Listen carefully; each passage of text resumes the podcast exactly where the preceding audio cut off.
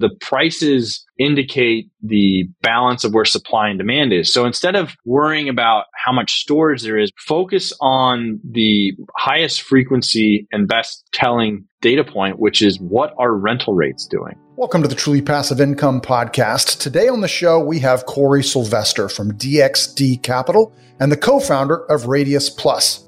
And we'll be talking about his journey from Wall Street analyst to self storage developer the opportunity he and his team saw in the storage industry that led him to go all in, as well as the state of the storage market in 2023. Well, welcome to the Truly Passive Income Podcast. I'm Neil Henderson. And I'm Clint Harris. Cory Sylvester, welcome to Truly Passive. How are you, sir? Thank you for having me, gentlemen. Absolutely. So I want to get right into it. You started your career on Wall Street, but you transitioned into entrepreneurship and real estate investing. What inspired that pivot and how did your Wall Street experience prepare you for being an entrepreneur? Yeah. I fell into being an entrepreneur, to be honest. So I was at JP Morgan and then ended up being at a hedge fund after that. And my partner on the radius side, we had been exploring leaving the buy side. He was doing essentially the same job I was at a different hedge fund. And without getting in too many details, it's a very grueling lifestyle every quarter, going through earnings and just the ups and downs of it. So we wanted to do something else the skill set that we had was very specific around that we're very good at like breaking apart companies, breaking apart industries and analyzing them and then figuring out is there an opportunity to buy the stocks or to short the stocks. And coupled with that is we saw an opportunity to provide data because in the hedge fund world, when you're trying to prove a thesis, you're always trying to find, figure out like how you can prove it. And data was very still generally, as I think it's gotten a lot better since I've left, very hard to come by in certain regards. And so we thought, okay, we'll start a company where we basically take data, couple it into a platform, combine our research around big ideas that we find, and essentially provide the thesis of you should short this sector, you should short these stocks, or you should buy these stocks. And here's the platform with the data to prove it.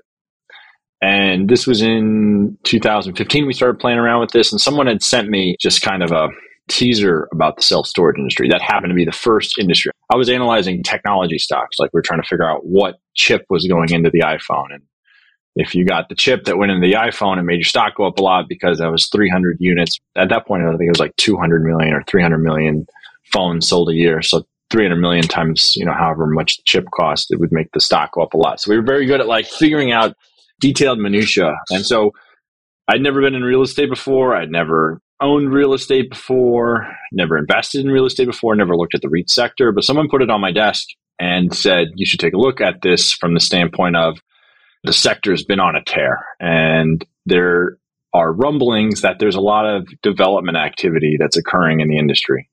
And anytime you hear a sector or an industry has been doing really well and there's the potential of accelerated supply that's going to be added in a short time frame, like that concept generally speaking could lend itself well to a opportunity to say okay these stocks are at their peak and you should short them.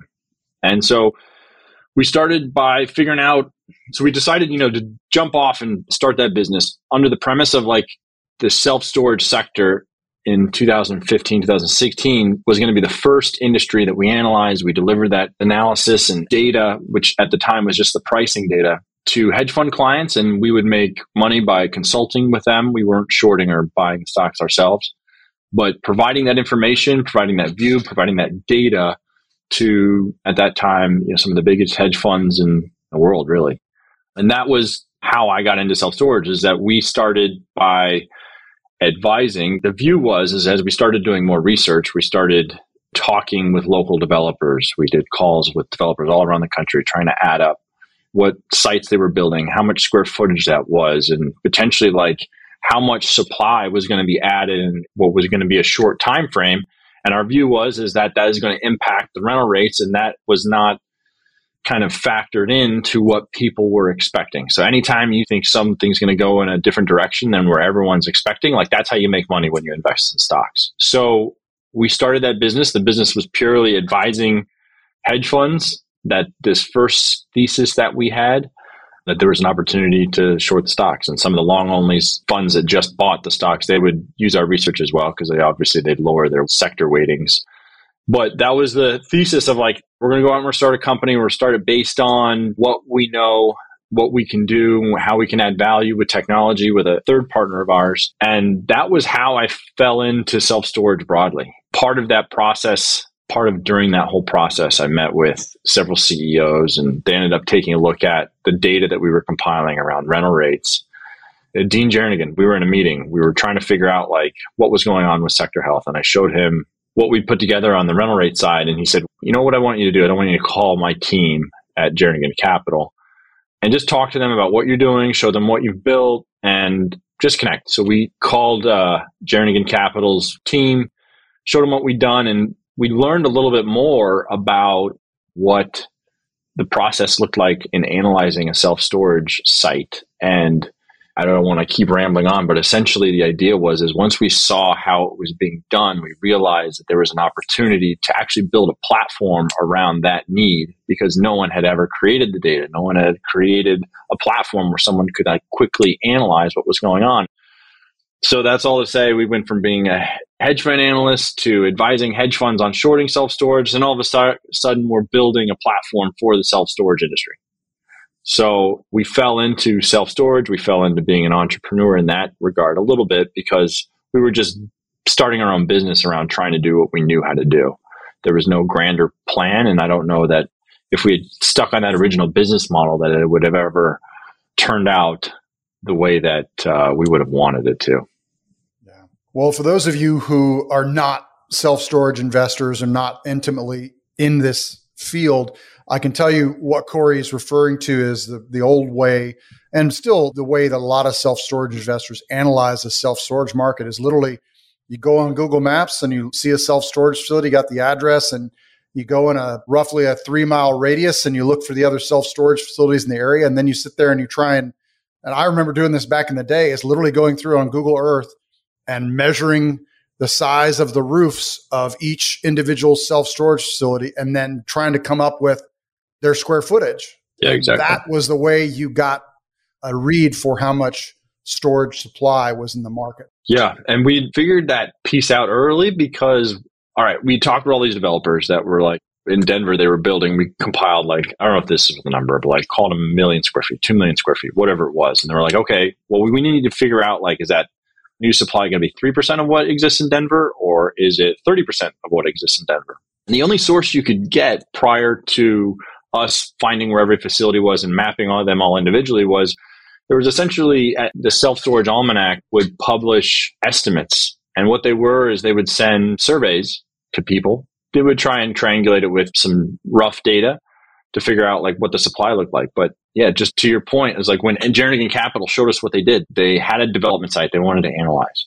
They'd go to Google. They'd Google self storage. They'd have to use satellite view to figure out the dimensions of each one of the buildings. How many stories is each one of the buildings? What's the rough efficiency ratio? So how much storage, you know, are there hallways and elevators? So that's a lower efficiency building. Is it just a single story drive up? And that's basically 100% storage. They'd go through and make those individual calculations, which takes a lot of time for one site.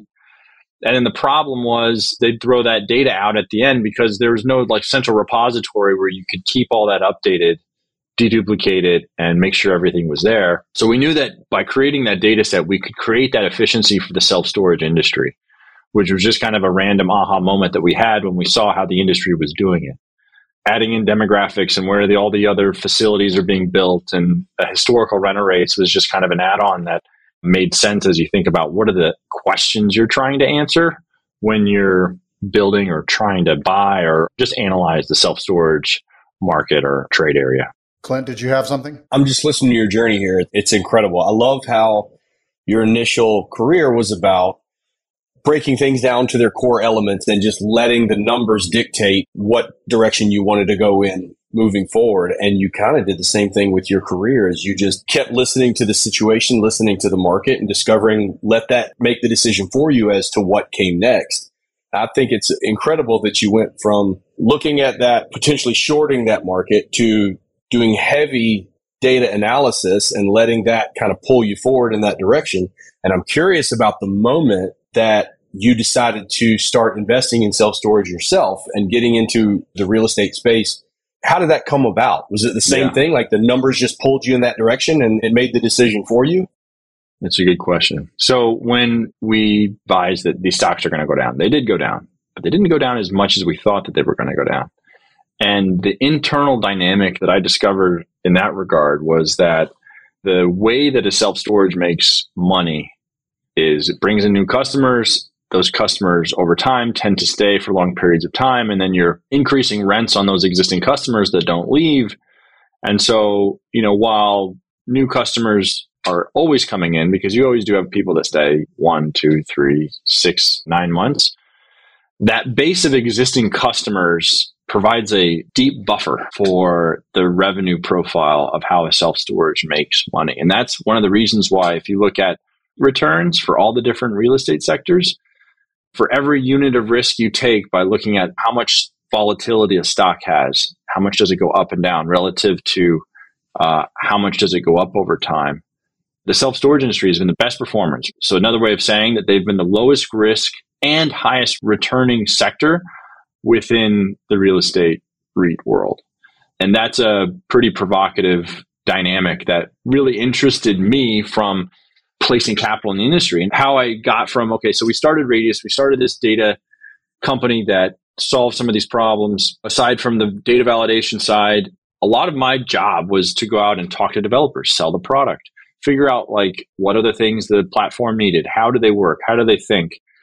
And through that dynamic or through that process, I learned how developers thought and coupling that with how we were approaching stock analysis and just general analysis came to the conclusion that in self storage, the rental rates are really the most important factor that you should be focusing on. And from a development standpoint, you can find great sites if you start with the rental rates. Maybe it's becoming more prevalent. I mean, I'm on Twitter and other social media platforms like telling people like you shouldn't care about square feet per capita. Care about what the prevailing rental rates are in the market. As a developer, like that's generally speaking, going to tell you 90% of the story. And historically, developers have looked at what is the ratio of how much storage relative to the population is there in a trade area. And prior to the data transparency that we have now in terms of like rates are set every night online rental rates for vacant units. And so it's almost like an airline ticket. If you look at an airline ticket that is leaving, you know, on December 25th and you're three weeks away and it's a $1,500 ticket, you know that that price indicates that demand is a lot higher than supply. And if you look at a ticket that is leaving tomorrow and it's going for New York to LA for $300, there's going to be a lot of seats on that plane, right? So the prices indicate the balance of where supply and demand is. So instead of worrying about how much storage there is relative to the population, focus on the highest frequency and best telling data point, which is what are rental rates doing? And there's other factors down the line that I'm not saying that like once you found a high rental rate area, like the land costs may be prohibitively expensive and coupled with construction costs, it may not work out. But if I think about the very top of the funnel, like where I'm trying to create ideas from, I'm not trying to figure out where is there the least amount of storage relative to the population. Because there's a lot of places that don't have as much storage relative to the population. Low square feet per capita is what they call it. But there's not a lot of demand for storage either. So the rental rates will show you like where is that equilibrium. And so I think your original question was like, how did you get into placing money in storage? We saw this anomaly as another opportunity of having not had the historical baggage of being taught that this is the way you need to analyze the market and really came to it with this fresh outlook of like, listen, we focus on rate. Let's focus on rate. There's a lot of data that makes it a very transparent thing to analyze. And let's use that as the basis of building a bunch of great assets. And that's how DXD Capital, I started that with my partner, Drew Dolan, who had a heavy real estate background. He came from a private equity real estate firm for 20 years. And I called him and made this pitch around this is what we need to do. We need to build a lot of storage. Long term, it's a great secular story. More and more people are using it every year. I mean, the thesis is out there. It's well known that self storage is a great sector, but we have an edge on being able to figure out like where are the greatest opportunities? Let's use technology and other tools that we can put together that place this utmost importance on rental rates. And I had known each other for four or five years at that point. It was still a heavy lift to go to a bunch of investors and say, hey, we want to build a bunch of self storage. We've known each other, but we've never worked with each other.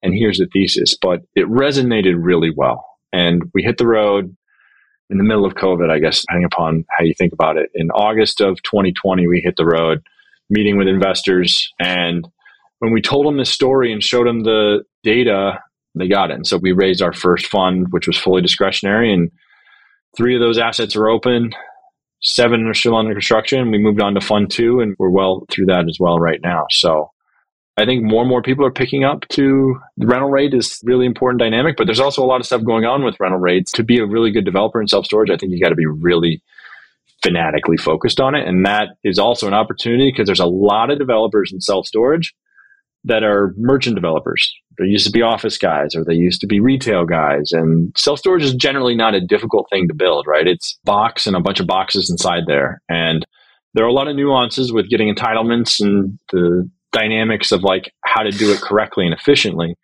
But if you've developed industrial or you've developed office or you develop retail, like you can generally get there. But a lot of those nuances of like how to find a really great site, uh, I think are still lost on a lot of the a lot of the population. What you're saying is so interesting to me coming from, you know, I've been in, involved in the storage industry now probably for four years and looking back on analyzing a site, you're always looking at what's the square footage per capita? Was the population increasing or decreasing? Is it in a retail corridor? What's the median income? How many rental houses are in the area? Things like that. I love what you're saying is that essentially all those metrics that we used to look at could be all right, could all like point to go. But like you said, I just not be demand in the market. I mean, I remember back when I lived in Vegas, being spooked that I was an area that I was looking at was like 12 feet per capita. But I remember talking to a manager who was managing a facility in that area, and he's like, Yeah, we're 100% full. We're raising rates every three months. Our first facility we opened that we bought land was in Vegas, 11 square feet per capita. But think about the dynamic of how that can actually be a really good thing. Because if you have high rates and high square feet per capita, and if you build another facility it means that you're adding actually a very small percentage of new storage to that already large existing market. So you're actually taking far, let's say no new customers came and you're only taking customers from existing facilities. You're actually taking a very small percentage of every facility's customers. Whereas if you're adding 30%, 40% supply in a two square feet per capita market, you could be taking 40% of their customers. Now, that's not to say low square feet per capita is a bad thing. I don't want to go down that path. But the point being is like, yeah, just to your point, low, high square feet per capita, which means like, all right, the market's saturated with a lot of storage. That's fine. But whether 12 is the right number or 18, like it's all relative. And there's no single metric that you can use it for as a guidepost is like, this is what the correct number is. So it's just a data point that you enter into the equation to help you understand like, all right, there's a lot of storage here, but they're all full and the rates are really high. So that's telling me that in this specific trade area, there is a high propensity to use storage. There's a lot of demand for storage. So that's exactly where you want to be adding a new site. And our first facility opened in Vegas. It's crushed it. We opened in March. We're 60% occupied and we're achieving the rates that we thought we were going to achieve. And, you know, we're three times ahead of where we'd be on occupancy. So like the thesis has played out so far. We feel like we're onto something there's so much to unpack here. I love this. So, a couple things. I personally believe that people that have the ability to raise capital to take on projects than they would be able to do on their own, like raising capital is a real estate superpower, in my opinion. Like it can just supercharge your ability and your velocity and opportunity to scale. On top of that, access to a data source that nobody else has. That's a real estate investing superpower. Like you combine those two things together, the ability to get capital to pursue an asset class that you have proprietary data on that you literally built the data source, I see why you went in that direction. It makes perfect sense. In reading on your background, one of the things that resounding was that you seem to have a real strong emphasis on teams, on the people that you're partnered with, the people that you found that have contributed to your business in a meaningful way, with the concept that the whole is greater than the sum of its parts. So with your ability to raise capital, your ability to have a data source, and putting an operational team together, yeah, I see why you went in that direction. This podcast is called Truly Passive Income. Most of our listeners are passive investors that don't have the ability to raise capital like you do, certainly don't have your intellect when it comes to data analysis. Um, for those people, in looking for a team where the whole is greater than the sum of its parts, how does that play in with their ability to connect with DXD and what you guys are doing there? What does that process look like for those investors? A lot to unpack there. I don't want to give people the impression that you have to have a proprietary data source to have an advantage. The first thing I'd say there is like, first of all, we're just using pricing data, but we're using it in a way. All I've thought about those last eight years is like self storage data, building a data company, then being a developer, and how can I create tools and efficiencies? And the, it's the pace of that innovation that I think of as our competitive advantage. If you have a silver bullet, that's actually not a great way to scale and run a business because if you're not continuously innovating on what it is that you're doing, then people will catch up to you. And um, that's not a real advantage. So it's really just focusing. That first part is like, it's not some sort of like magic black box. I think about pricing data. I think about zoning data. I think about a lot of the dynamics of like, where's my biggest bottleneck? And then how can I think about a system around unclogging that bottleneck and do so in a manner that creates like, I can look at a hundred times more things than the next developer behind me. That's the advantage that I get, right? As it relates to teams and people, I'm certainly the face of DXD. And day one, it was me, Drew, our first employee, Martha, who runs our investor relations. So in the beginning, it was me looking at these sites. I still look at the sites, but as we scaled, there's no way I could have done this without an A plus squad behind us because the volume that we're doing and that pace and the precision that we have to accomplish what we're trying to accomplish and not make mistakes because we are so new. We don't have a track record going back three years. Like we have to nail it. So having an A plus team is more important than anything else. And having the angle that we've had and my background has helped attract what I believe to be the best development organization in self storage by orders of magnitude. And that's an enormous asset to us. Like how can people don't have access to this platform or are, I mean, there's certainly ways to invest with DXD. I don't know if that's what you were referring to, but sure on our website, and we're still figuring this out because we're new to kind of talking more broadly about what we're doing because we've just been using family office money, friends and family, relationships. We know all our investors, relationships that we've had for Drew's had, people I've brought in forever. But yeah, we're now at this place where the scale at which we're doing things, we have to continue to expand that investor base. And we're certainly always loving meeting new people that are interested in, in joining the effort. And the easiest way to do that is just on our website and submit there and we'll get back to you. So you're out there talking to investors all the time about storage. What are the key points that you're highlighting for investors about self storage's resilience right now? There was a Wall Street Journal article about a month ago that I contributed to, and our charts are in there and a couple quotes. And I tried to steer, rightly so, the writer down the path of like, here's the real story of what's going on in self storage, which is that, you know, 2016 to 2019, we were in this kind of like oversupply cycle, which going back to the regional thesis is like a bunch of stuff got delivered in 2016, 2017, and we were kind of working through that. COVID hit, and you had this massive spike in rental rates 60 to 80% in some areas from the trough of like June 1st of 2020. And then you've seen probably rental rates come off since the peak of 2021, anywhere between 15 and 30%, depending upon what area you're looking at. And the piece I try and highlight for people is that, all right, we're back to normal seasonality. And I think we've created a new base. But if you go back and you look at that chart, like pull up the Wall Street Journal article where it talks about prices decline biggest ever in history, something dramatic like that. The new baseline that I believe we're growing off of, if you look back to 2016, they were the highs of the previous cycle. Like, yes, rental rates are down 20% from the previous highs in 2021, where there was just this over exuberance of moving stuff out of their homes for office space and gyms and redecorating and a lot of cash flying around. And you know that self storage is a beneficiary of that, and that you could see that in the rental rates. But we're still at an incredibly healthy level, and there's no new supply issues that are occurring from here. If anything, with the, how construction costs have, have gone up and how the debt markets are almost shut down. You are not going to, from here, going to have a supply issue. So you've got this like base where you were at the peak of 2016. Not a lot of new supply is going to be coming on over the next three or four years because capital markets are essentially shut down and developers can't make the numbers work or the banks won't give them the loans just because banks are having deposit flight issues. They're having office, commercial real estate, balance sheet problems. So you're in this place now where, all right, yeah, we've come off our highs of 2021, but things from here are going to look pretty good. There's some other stuff going on with rental rates and how REITs are starting to price their vacant units that I think that 20% drop is a little bit exacerbated from 2021 because I think I put out a piece having a storage newsletter, as exciting as that sounds. I put out a piece last week or the week before that talked about I think the REITs are now starting to offer lower web rates or rates you can get online. And then within three months, they're raising those rents on those existing tenants.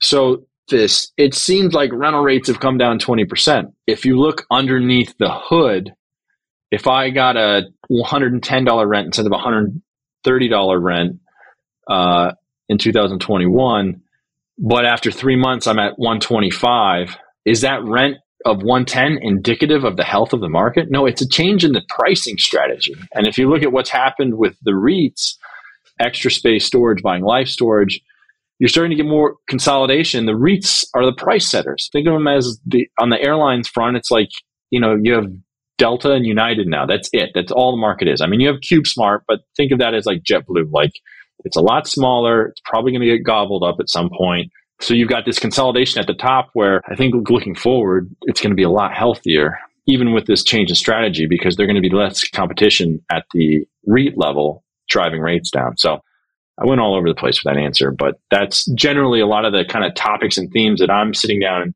trying to educate our current investors, prospective investors, because those nuances are lost. A very vague and broad article in Wall Street Journal, other thing that caused a lot of panic amongst a lot of people within the self storage industry. I think it actually hurt the stocks pretty aggressively. But that just shows that until you're living it every day, like we are, I mean, you guys are living it, those nuances are lost. But that's an opportunity. That's not a complaint. That's the opportunity to take advantage of a dislocation. I'm pretty bullish on where we go from here. It would be great if the Federal Reserve would stop raising interest rates because it's making my life a little bit more difficult. But this is the time to develop right now. And that's what we're trying to do as much of. What are you seeing? And, you know, obviously development costs have gone up since the pandemic. What are you seeing in general for a class A ground up development as far as construction costs now per square foot? Just the hard cost from the contractor. It's kind of in like the $90 a foot range. So you add in land, whatever that may be, whatever property taxes are, you have some kind of standard soft costs. And then that's, as we think about the model of like, right, how do you solve for that? That all comes back to you need a certain rental rate.